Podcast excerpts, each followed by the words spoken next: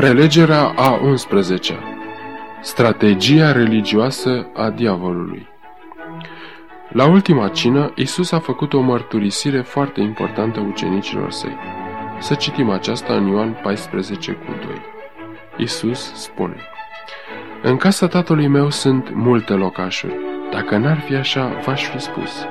Eu mă duc să vă pregătesc un loc și după ce mă voi duce și vă voi pregăti un loc, mă voi întoarce și vă voi lua cu mine, ca acolo unde sunt eu să fiți și voi. Aici, Isus a plantat în inima ucenicilor săi această făgăduință minunată și glorioasă, nădejdea celei de-a doua veniri. De atunci încoace, toți creștinii adevărați privesc spre cer, așteptându-L pe Isus să revină. Semnele cele de-a doua veniri se văd astăzi mai bine ca niciodată.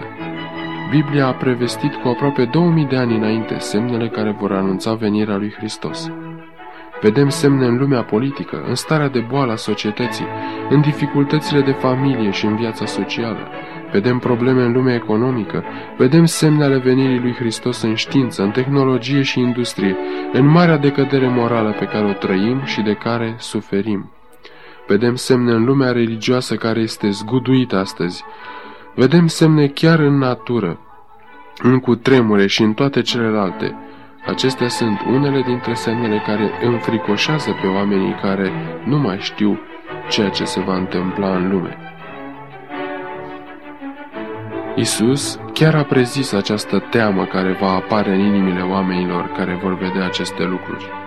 Luca 21 cu 25 la 27 Vor fi semne în soare, în lună și în stele, și pe pământ va fi strâmtorare printre neamuri, care nu vor ști ce să facă la auzul urletului mării și al valurilor.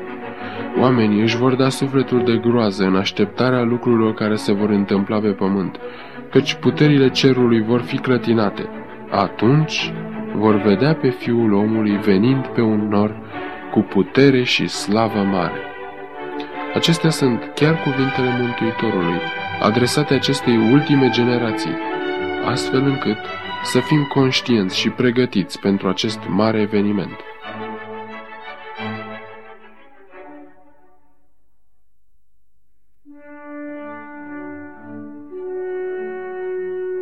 Dar omul, în general, aproape mereu este orb pentru că nu vrea să vadă. Observați ce spune Isus despre rabinii evrei în Ioan 9, începând cu versetul 39. Eu am venit în lumea aceasta pentru judecată, ca cei ce nu văd să vadă și cei ce văd să ajungă orbi. Unii din farisei care erau lângă el, când au auzit aceste vorbe, i-au zis, Doar nu fi și noi orbi. Dacă ați fi orbi, le-a răspuns Iisus, N-ați avea păcat, dar acum ziceți, vedem, tocmai de aceea păcatul vostru rămâne.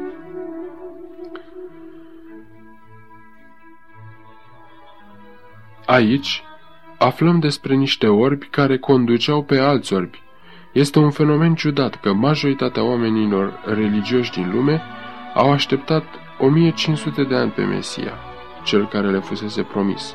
Și când acesta a sosit, ei nu l-au recunoscut, ci l-au crucificat ca fiind un impostor. Ei l-au executat, l-au condamnat în numele lui Dumnezeu la moarte. L-au condamnat pe Dumnezeu în numele lui Dumnezeu. Ce gafă! Cum s-a putut întâmpla așa ceva? Învățătorii evrei nu știau și nici poporul nu știa că în planul mântuirii există două mari evenimente, prima venire și a doua venire a lui Mesia. Acum, prima venire a lui Mesia a fost în singurătate și sărăcie, pentru a trăi și a muri pentru păcatele lumii. A doua venire a lui Mesia va fi ca un rege, în putere și slavă mare, pentru a face judecată și pentru a lua acasă în ceruri poporul său iubit și mântuit. Satana urăște această nădejde și pe toți aceia care o au. Scopul său este ca nimeni de pe pământ să nu fie pregătit pentru venirea Domnului Hristos, ca nimeni să nu-L aștepte atunci când va veni. De exemplu, câți oameni din acest oraș sunt pregătiți ca să-L întâmpine pe Isus dacă El ar veni în seara aceasta? Iudeii s-au pregătit? Desigur, ei l-au așteptat pe acel Mesia care avea să elibereze, dar ei au făcut o greșeală teribilă. Ei n-au știut că planul de mântuire are aceste două puncte principale. Prima venire, ca un miel care să moară pentru a plăti păcatele noastre, pentru a pune bazele unei împărății spirituale, pentru a-și aduna pe cei care doreau să o primească, pe toți aceia care aveau să accepte principiile sale de viață.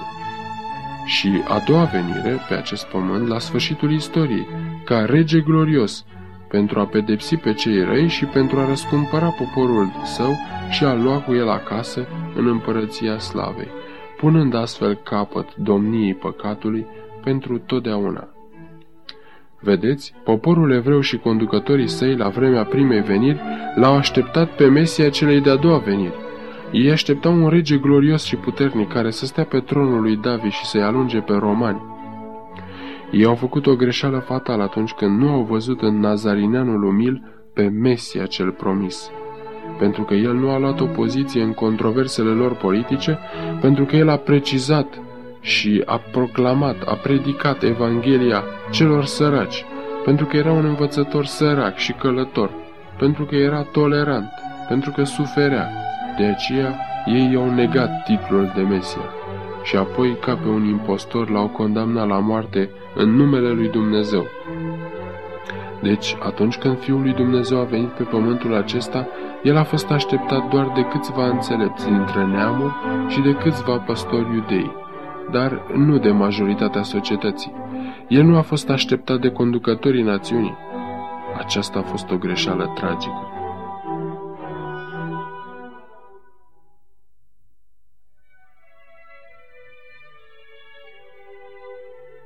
Astăzi însă satana face același joc, dar puțin altfel aranjat. El înșală întreaga lume, așa cum se menționează în Apocalipsa 12 cu 9. Una dintre modalitățile în care reușește să facă lucrul acesta este să țină ochii oamenilor ațintiți spre prima venire.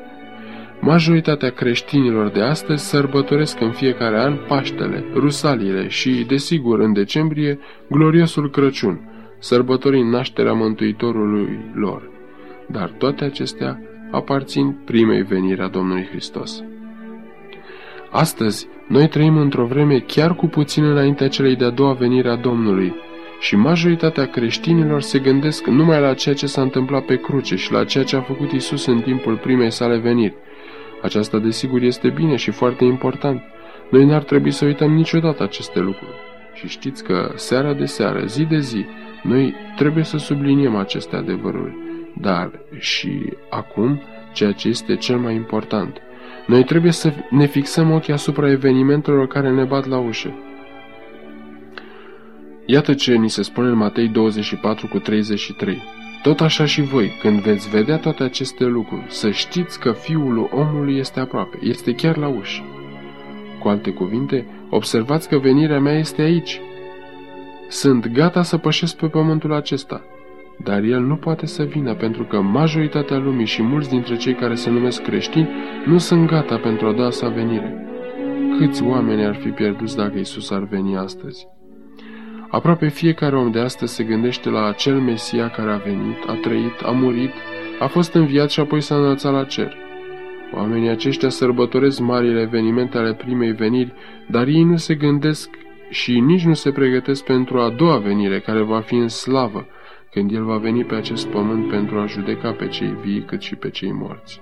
Ce greșeală tragică, ce amăgire mare! Satana reușește să facă acum același lucru pentru a doua oară și de data aceasta în sânul creștinismului. Iudeii de la prima venire așteptau pe Mesia de la a doua venire și a fost o greșeală mare.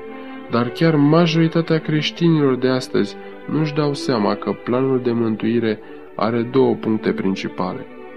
Deci, și ei, acum, la a doua venire a lui Hristos, când El va apărea în slavă ca rege al regilor și domn al domnilor, ei trăiesc numai în atmosfera primei veniri, când Isus, ca un învățător sărac, a răscumpărat lumea. În felul acesta cred că creștinismul face o greșeală mai mare decât au făcut iudeii. Satana i-a amăgit pe iudei în ciuda multelor lor cunoștințe și el înșală astăzi cu mult succes pe mulți creștini. Faptul cel mai trist de astăzi este că majoritatea oamenilor nu sunt pregătiți ca să-L primească pe Isus la apariția sa. Mulți vor fi obligați să spună ceea ce este profetizat în Apocalips 6 cu 15 la 17. Împărații pământului, domnitorii, capitanii oștilor, cei bogați și cei puternici, toți robii și toți oamenii slobozi, s-au ascuns în peșteri și în stâncile munților și ziceau munților și stâncilor, Cădeți peste noi și ascundeți-ne de fața celui ce șade pe scaunul de domnie și de mânia mielului, căci a venit ziua cea mare a mâniei lui și cine poate sta în picioare? Nu este aceasta o rușine că majoritatea oamenilor vor căuta să se ascundă de mânia mielului? Această mânie se va revărsa și asupra unor creștini, tot așa după cum a fost revărsat asupra Ierusalimului care nu l-a ascultat pe Mesia. În Matei 23 citim despre plânsul lui Isus pentru Ierusalim, în versetele 37 și 38. Ierusalime, Ierusalime, care omor pe proroci și ucis cu pietre pe cei trimiși la tine, de câte ori am vrut să strâng pe copiii tăi, cum strânge găina pui sub aripi și n-ați vrut. Iată că vi se lasă casa pustie. Aceasta este solia și pentru creștini, dar de data aceasta nu va fi distrus numai Ierusalimul, ci întreg pământul și toți oamenii de pe el. Este o greșeală tragică pe care au făcut-o majoritatea oamenilor acestor două religii, iudaismul și creștinismul. Cei puțini care au fost salvați în timpul primei veniri a lui Hristos, împreună cu cei puțini care vor fi salvați la a doua venire a lui Hristos, sunt aceia care au ochi de văzut și urechi de auzit și inimi care să înțeleagă. Lor, Marele Apostol Pavel le trimite o solie. Tit 2 cu 11 la 13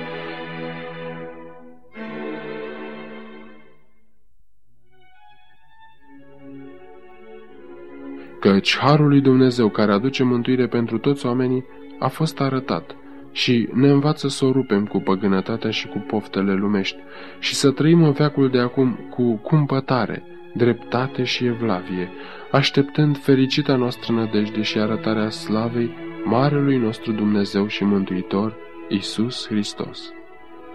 Fie ca aceasta să ajungă și experiența noastră, fie ca noi să facem parte din acel grup care să acorde atenție îndemnului pe care îl dă Isus Hristos. Și voi fiți gata, căci nu știți ceasul în care va veni Fiul omului. Aceasta este binecuvântata nădejde, dar mai binecuvântată este pentru aceia care în mod sincer păstrează această nădejde și vor fi gata atunci când Creatorul, Răscumpărătorul și Mântuitorul nostru va veni ca rege. Să ne plecăm capetele în rugăciune.